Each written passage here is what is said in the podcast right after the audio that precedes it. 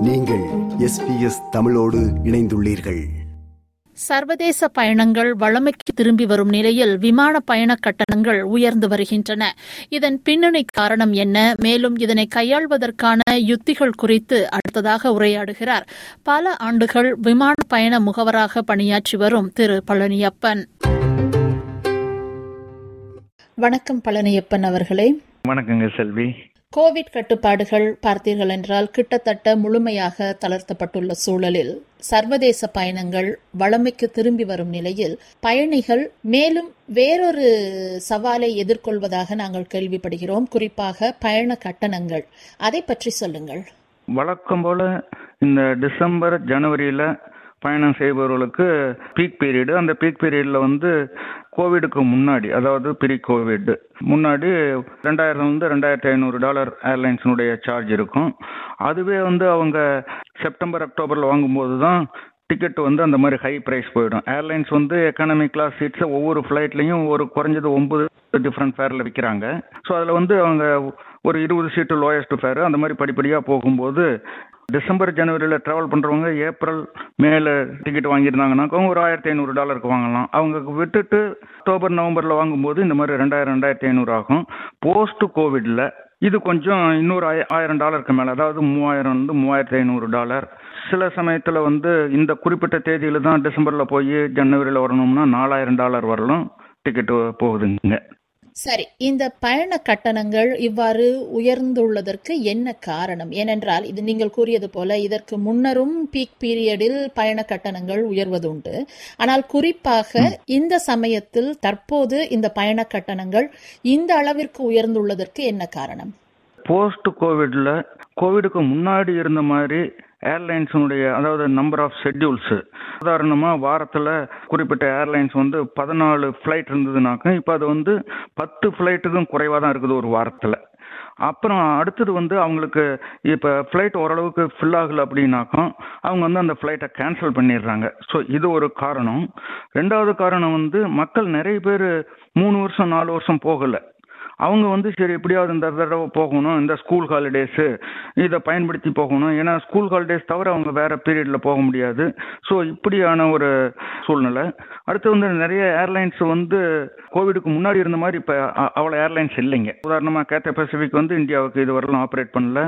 Sri Lankan airlines அவங்க அடிக்கடி flight ஷெடியூல்ஸை கேன்சல் பண்ணுறாங்க மேபி அதாவது அதுக்கு காரணம் வந்து இந்த மாதிரி ஃப்ளைட்ஸ் ஓரளவுக்கு ஃபுல்லாகாமல் இருக்கலாம். முன்ன ஃபுல்லாகலைனாலும் ஓரளவுக்கு இது பண்ணுவாங்க. ஏன்னா அவங்களுக்கு கோவிடுக்கு முன்னாடி நிறைய நிறைய வருமானம் இருந்தது. இப்போ அந்த வருமானம் குறைந்திருக்கலாம். அது ஒரு காரணமாக இருக்கலாம். இப்போ ஏர்லைன்ஸ் வந்து மெயின் ரூட்டில் அவங்களுக்கு எந்த ரூட்டில் வருமானம் உள்ளதோ அந்த ரூட் மட்டும் இப்போ போயிட்டு இருக்கிறாங்க உதாரணமாக நார்த் அமெரிக்கா யூரோப்பு இந்த மாதிரி போயிட்டு இருக்கிறாங்க ஏஷியன் கண்ட்ரீஸ்க்கு ஃப்ளைட்ஸ் ரொம்ப குறைச்சிட்டாங்க. குறிப்பாக இந்தியாவுக்கு ரொம்ப குறைச்சிட்டாங்க. இந்த பயண கட்டணங்களை நிர்ணயிப்பதில் இந்த ஏர்லைன்ஸ் நிறுவனங்கள் என்ன மாதிரியான யுத்திகளை அவர்கள் பயன்படுத்துகிறார்கள்? உங்களுடைய அனுபவத்தில் சொல்லுங்களேன். எலக்ட்ரானிக்ஸ் துறை அதாவது கம்ப்யூட்டர் மூலமாக செமி ஆர்டிஃபிஷியல் இன்டெலிஜென்ஸ் வச்சுக்கிட்டு அவங்க வந்து ஒரு பிஸ்னஸ் அனலிட்டிக்ஸுங்கிற ஒரு உத்தியை கையாண்டு ஒவ்வொரு வருஷமும் இப்போ கடந்த ஒரு மூணு வருஷத்தை எடுத்துக்கிட்டாக்க எந்த பீரியடில் அதிக மக்கள் பயணம் செய்கிறாங்க எந்தெந்த நாட்டில் எந்தெந்த முக்கியமான பண்டிகைகள்? உதாரணமாக இந்தியாவில் தீபாவளி பண்டிகை ஜனவரியில் பொங்கல் பண்டிகை அப்புறம் இந்த ஸ்கூல் ஹாலிடேஸு அது இல்லாமல் இந்த கிறிஸ்துவ பண்டிகைகள் இந்த பீரியடில் வந்து மக்கள் அதிகமாக பயணம் செய்கிறாங்க அப்படின்னு சொல்லிட்டு அதுக்கு தகுந்த மாதிரி அவங்க கட்டணங்களை உயர்த்திடுறாங்க. நான் முன்ன கூறின மாதிரி நீங்கள் வந்து உங்களுடைய பயணம் வந்து திட்டமிட்டு ஒரு நாலஞ்சு மாதத்துக்கு முன்னாடியே டிக்கெட் வாங்கினீங்கனாக்கா குறைஞ்ச காசுக்கு கொஞ்சம் நார்மல் மாடரேட் காசுக்கு வாங்கலாம். கடைசி வரல நீங்கள் விட்டுட்டீங்க அப்படின்னாக்கா இந்த மாதிரி ரெண்டாயிரம் டாலர் ஈவன் இந்த ஸ்கூல் ஹாலிடேஸில் இந்த போஸ்ட் கோவிடில் நவம்பர்லேருந்து சீட்ஸே கிடைக்கல. நீங்கள் மூவாயிரம் நாலாயிரம் டாலர் கொடுத்தா கூட சீட்ஸ் கிடைக்கல. எப்பெல்லாம் மக்கள் அதிகமாக ட்ராவல் பண்ணுறாங்கிறத அவங்க வந்து டேட்டா பேஸில் வச்சுருக்கிறாங்க. இப்போ ஒவ்வொருத்தரும் வந்து அவங்க கம்ப்யூட்டர் மூலமாகவோ ஃபோன் மூலமாகவோ ஏர்லைன்ஸ் தன்னுடைய டேட்டா பேஸை ஆக்சஸ் பண்ணாவோ இல்லை ட்ராவல் ஏஜென்ட் மூலமாகவோ இல்லை இன்டர்நெட் மூலமாகவோ ஆக்சஸ் பண்ணும்போது அவங்களுக்கு தெரியுது இத்தனை பேர் இன்றைக்கி இந்த ஃப்ளைட்டை சர்ச் பண்ணுறாங்க இத்தனை பேர் இந்த ஃப்ளைட்டை செலக்ட் பண்ணிட்டாங்க. அடுத்தது இத்தனை பேர் கிரெடிட் கார்டு என்ட்ரு வர என்ட்ரு பண்ணுற வரலாம் போயிட்டாங்க. ஸோ அப்போ அவங்களுக்கு ஒரு ஸ்டாட்டிஸ்டிக்ஸ் கிடைக்கிது. இத்தனை பேரும் ட்ராவல் பண்ண போகிறாங்க அதை பயன்படுத்தி தான் அவங்க வந்து ப்ரைஸை வந்து நிர்ணயிச்சிடுறாங்க. இப்ப இந்த நிலை விரைவில் சீராவதற்கான வாய்ப்புகள் உள்ளதா? அப்படி சீராகும் என்றால் எப்போது நாங்கள் அதை எதிர்பார்க்கலாம்? கோவிட் டைம்ல வந்து ரெண்டு வருஷம் ஏர்லைன்ஸினுடைய கம்ப்யூட்டர் சிஸ்டத்தை அப்ளிகேஷன்ஸை மெயின்டைன் பண்ணல அவங்களுக்கு ஸ்டாஃப் இல்லை ஐ மீன் ஸ்டாஃப்லாம் ரெட்ரன்ச் பண்ணியிருப்பாங்க அதே மாதிரி மற்ற சர்வீஸ் ஃப்ளைட் சர்வீஸ் பர்சனலையும் அந்த எம்ப்ளாய்மெண்ட்ஸை ரெடியூஸ் பண்ணியிருப்பாங்க இப்போ இந்த கம்ப்யூட்டர் சிஸ்டத்தை சீராக்குவதற்கு டைம் ஆகும். அதுக்கு அவங்க மறுபடியும் கம்ப்யூட்டர் ப்ரொஃபஷனல்ஸ் எம்ப்ளாய் பண்ணணும் அதுக்கு அவங்களுக்கு வேணுங்கிற நிதி வேணும். அப்புறமேலு இந்த ஃப்ளைட்ஸ் ஆப்ரேட்டர்ஸு பேக்கேஜ் ஹேண்ட்லர்ஸு இவங்களெல்லாம் ஃபுல் ஃபுல் கெப்பாசிட்டிக்கு கொண்டுட்டு வர்றதுக்கு இன்னும் ஒரு ஒரு வருடங்கள் ஆகலாம் என்று நினைக்கிறேன். ஸோ அடுத்த வருடம் ஜனவரி டிசம்பர் ஜனவரியில் ஓரளவுக்கு சீராகிறதுக்கு ஒரு வாய்ப்புகள் உண்டு. இவ்வகையான அதி உயர் பயண கட்டணங்கள் செலுத்தாமல் பயணிக்க விரும்புபவர்கள் அவ்வாறு பயணம் செய்ய பயணச்சீட்டு வாங்க வேண்டும் என்று விரும்புபவர்களுக்கு நீங்கள் கூறும் அறிவுரைகள் என்ன? நாம எந்த டைம்ல ஊருக்கு போக போறோம்? நான் சொன்ன மாதிரி ஈவன் பீக் பீரியட்ல டிராவல் பண்றவங்க கூட முன்னையே திட்டமிட்டு ஒரு மூணு நாள் குறைஞ்சது நாலஞ்சு மாதங்களுக்கு முன்னாடி திட்டமிட்டு பயண சீட்டு வாங்கிடணும். வாங்கினா காசு குறைச்சிக்கலாம். ஆனால் ஒன்று நாம் அந்த மாதிரி திட்டமிட்டு ஏதாவது ஒரு காரணத்தினால நாம் போக முடியல நம்ம போகிற தேதி நாம் மாற்றணும்னாக்கும் அவங்க வந்து அப்போ வந்து டேட் சேஞ்ச் பெனால்ட்டின்னு ஒன்று போடுவாங்க. அந்த டேட் சேஞ்ச் பெனால்ட்டி வந்து நான் முன்ன சொன்ன மாதிரி எக்கனாமிக் கிளாஸ் சீட்ஸை வந்து நைன் டிஃப்ரெண்ட் ஃபேர்ஸில் வைக்கிறாங்க. லோயஸ்ட் ஃபேரில் நம்ம டிக்கெட் வாங்கி இருந்தோம்னா அதுக்கு டேட் சேஞ்ச் பெனால்ட்டி அதிகம்.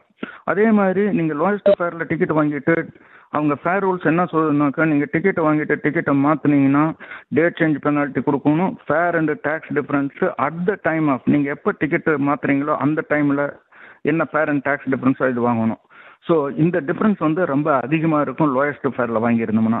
அதே மாதிரி ஒவ்வொரு ஸ்லாப் போகும்போது கொஞ்சம் கொஞ்சமாக குறைஞ்சிக்கிட்டு வரும். ஹையஸ்ட் ஃபேரில் வாங்கியிருந்தோம்னா ஒரு நூறு டாலர் இல்லைன்னா ஒரு ஐம்பது டாலர் அந்த மாதிரி வித்தியாசம் வரும். நம்ம டிக்கெட்டை மாற்றும் போது ஸோ அதனால் நம்ம இதை கவனமாக இருக்கணும். இன்னொன்று நான் என்ன சொல்கிறேன் இப்போ நிறைய பேர் ஏர்லைன்ஸ் இன்னொரு உத்தியை கையாளுறாங்க. அவங்களுடைய ஆட்களை எம்ப்ளாய் பண்ணுறதை குறைச்சி இன்டர்நெட் மூலமாக போய் மக்கள்கிட்ட டிக்கெட்டை சேல் பண்ணுறாங்க அந்த மாதிரி சேல் பண்ணும்போது நம்ம வாங்கினோம்னாக்கும் இன்னொரு ஒரு முக்கியமான ஒரு இது இருக்குது. நீங்கள் ஏதாவது ஒரு காரணத்தினால போக முடியல. அதாவது இங்கேருந்து ஏர்போர்ட்டுக்கு போகிறீங்க ஒரு பாஸ்போர்ட்டை மறந்துருப்பீங்க. அடுத்தது வந்து இல்லைன்னா டிராஃபிக்கில் கரெக்ட் டைமுக்கு ஏர்போர்ட்டுக்கு போயிருக்க முடியாது. அப்போ போக முடியாத போது அந்த டிக்கெட்டை நீங்கள் மறுபடியும் ரீஇஷ்யூ பண்ணணும்னா இன்னொன்று நோ சோஃபின்னு சொல்லுவாங்க. அந்த நோ ஃபீ வந்து சில ஏர்லைன்ஸில் வந்து அப் டு ஃபைவ் ஹண்ட்ரட் வரல உண்டு. ஃபைவ் ஹண்ட்ரட் டாலர்ஸ் இட்ஸ் ரொம்ப இது.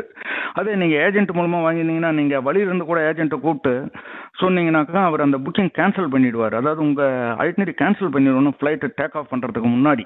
இல்லைனாக்கா இந்த நோ ஷோ பெனால்ட்டி வரும். ஸோ இந்த மாதிரி இதில் நம்ம முன்னாடியே திட்டமிட்டு டிக்கெட் பயணிச்சுட்டு வாங்கினோம்னா இதில் உள்ள இந்த மாதிரி ஒரு சில இதில் கவனமாக இருக்கணும் நம்ம இல்லைன்னா பணம் நிறைய நாம லூஸ் பண்ணிடுவோம். லோ காஸ்ட் ஃபேரை நம்ம முன்னாடியே திட்டமிட்டு வாங்குறதுல என்ன ஒரு ஒரு பிரச்சனைகள்லாம் நம்ம எதிர்பார்க்காத வரும் அப்படிங்கிறது ஒரு என்னுடைய அனுபவத்தை கூறுறேன் ஒரு சம்பவத்தை கூறுறேன். இதில் வந்து மூணு டிக்கெட்டு ரொம்ப குறைஞ்ச ஃபேரில் வாங்கினாங்க எட்நூறு டாலரில் வாங்கினாங்க. நான் போய் அவங்களுக்கு சொன்னேன் ஏதாவது ஒரு காரணத்தினால இது தடைப்பட்டு போச்சுனாக்கா இந்த மூணு டிக்கெட்டுக்கும் ரெண்டாயிரத்தி நானூறு டாலர் போயிருங்க அப்படின்னு சொன்னேன். அவங்க ரொம்ப ஸ்ட்ராங்காக சொன்னாங்க இல்லைங்க லீவ் எடுத்துட்டோம். பையன்கள் ரெண்டு பேர்த்துக்கும் ஸ்கூல் ஹாலிடேஸ் எல்லாம் அப்படிலாம் சொல்லிட்டு ரிஸ்க் என்னன்னு தெரிஞ்சு டிக்கெட்டு வாங்கினாங்க. டிக்கெட் வாங்கிட்டு அவங்க ஏர்போர்ட்டுக்கு போனாங்க. ஏர்போர்ட்டுக்கு போன முறுக்கு நீங்கள் பயணம் செய்ய முடியாதுன்னு ஏர்லைன் சொல்லிட்டாங்க. ஏன்னா உங்களுக்கு அந்த ஓசிஐ கார்டில் மாற்றிருக்கணும் பாஸ்போர்ட் ஆஸ்திரேலியன் பாஸ்போர்ட்டை மாற்றிட்டீங்க இதை நீங்கள் ஓசிஐ கார்டு மாற்றாத கவர்மெண்ட் ஆஃப் இந்தியா எங்களுக்கு ஒரு இன்ஸ்ட்ரக்ஷன் கொடுத்துருக்குறாங்க. அதனால் நீங்கள் போக முடியாதுன்னு சொல்லிட்டாங்க. இந்த மாதிரி நீங்கள் எதிர்பார்க்காத சம்பவத்தில் அங்கே போகும்போது நீங்கள் பயணம் செய்ய முடியல. நான் அவங்களுக்காக அந்த பயணிகளுக்காக நான் இன்னும் ஏர்லைன்ஸை கூப்பிட்டு அவருடைய மேனேஜர்கிட்ட பேசினேன். ஏதோ தெரியாமல் தவறு நடந்து போச்சு. அவர்கள் கை மீறி தவறு நடந்து போச்சு. ரெண்டாயிரத்தி நானூறு டாலர் மிகப்பெரிய தொகை. அதனால நீங்க வந்து ஒரு ஒரு ஐம்பது பர்சன்ட் அறுபது பர்சன்டாவது திருப்பி கொடுங்கன்னு கேட்கும்போது அவங்க சொன்னாங்க. எட்நூறு டாலருக்கு நாங்கள் ஏரோப்ளைன் நடத்த முடியுமா? இது ஒரு கேம்பிளிங் அந்த கேம்பிளிங்கில் அவங்க பார்ட்டிசிபேட் பண்ணாங்க. ஸோ இதில் வந்து ஹியூமனிடேரியன் கன்சிடரேஷனை கன்சிடர் பண்ணுறதுக்கு இதில் ஒன்றும் இல்லைங்க அப்படின்னு சொல்லிட்டாங்க. ஸோ அதனால் நாம் வந்து முன்னாடியே திட்டமிட்டு இப்படி லோயஸ்ட் ஃபேரில் வாங்கும்போது ரொம்ப கவனமாக இருக்கணும். இறுதியாக சர்வதேச பயணம் திட்டமிடுபவர்களுக்கு பொதுவான உங்களுடைய அறிவுரைகளை சொல்லுங்கள். பொதுவான என்னுடைய அறிவுனா எதுவுமே நமக்கு இலவசமாக கிடைக்காது. ஏதாவது நமக்கு ரொம்ப சீப்பஸ்டாக கிடைக்குது அப்படின்னாக்கும் அங்கே ஒரு நம்மளை அறியாமல் அங்கே ஒரு பிரச்சனைகளை நம்ம சந்திக்க வேண்டியிருக்கும். அதனால் நான் என்ன சொல்லுவேனாக்கும் உரிய கா காசு கொடுத்து ரெண்டுக்கும் பேலன்ஸ்டு பார்த்து நம்ம ஒரு பயணத்தை திட்டமிட்டு டிக்கெட் வாங்கணும். இன்றைய சூழ்நிலையில் அதாவது நாம் வந்து எதையுமே வந்து இதை இதை எப்படி சொல்கிறது அப்படின்னாக்கா ஒரு மாடரேட்டாக மாடரேட்டாக நம்ம பார்த்து வாங்கணும் அப்படிங்கறத நான் சொல்றேன். ரொம்ப ஆசைப்பட்டு ரொம்ப லோயஸ்டா நான் வாங்குறேன்னு வாங்கிட்டா நம்மளை அறியாம ஏதாவது ஒரு பிரச்சனைகள் நடந்து நம்ம முழு பணத்தையும் இழக்க நேரிடும். மிக்க நன்றி பழனியப்பன் அவர்களே. நன்றி வணக்கம். வணக்கங்க செல்வி. விருப்பம் பகிர்வு கருத்து பதிவு. லைக் ஷேர் காமெண்ட் எஸ்பிஎஸ் தமிழின் ஃபேஸ்புக்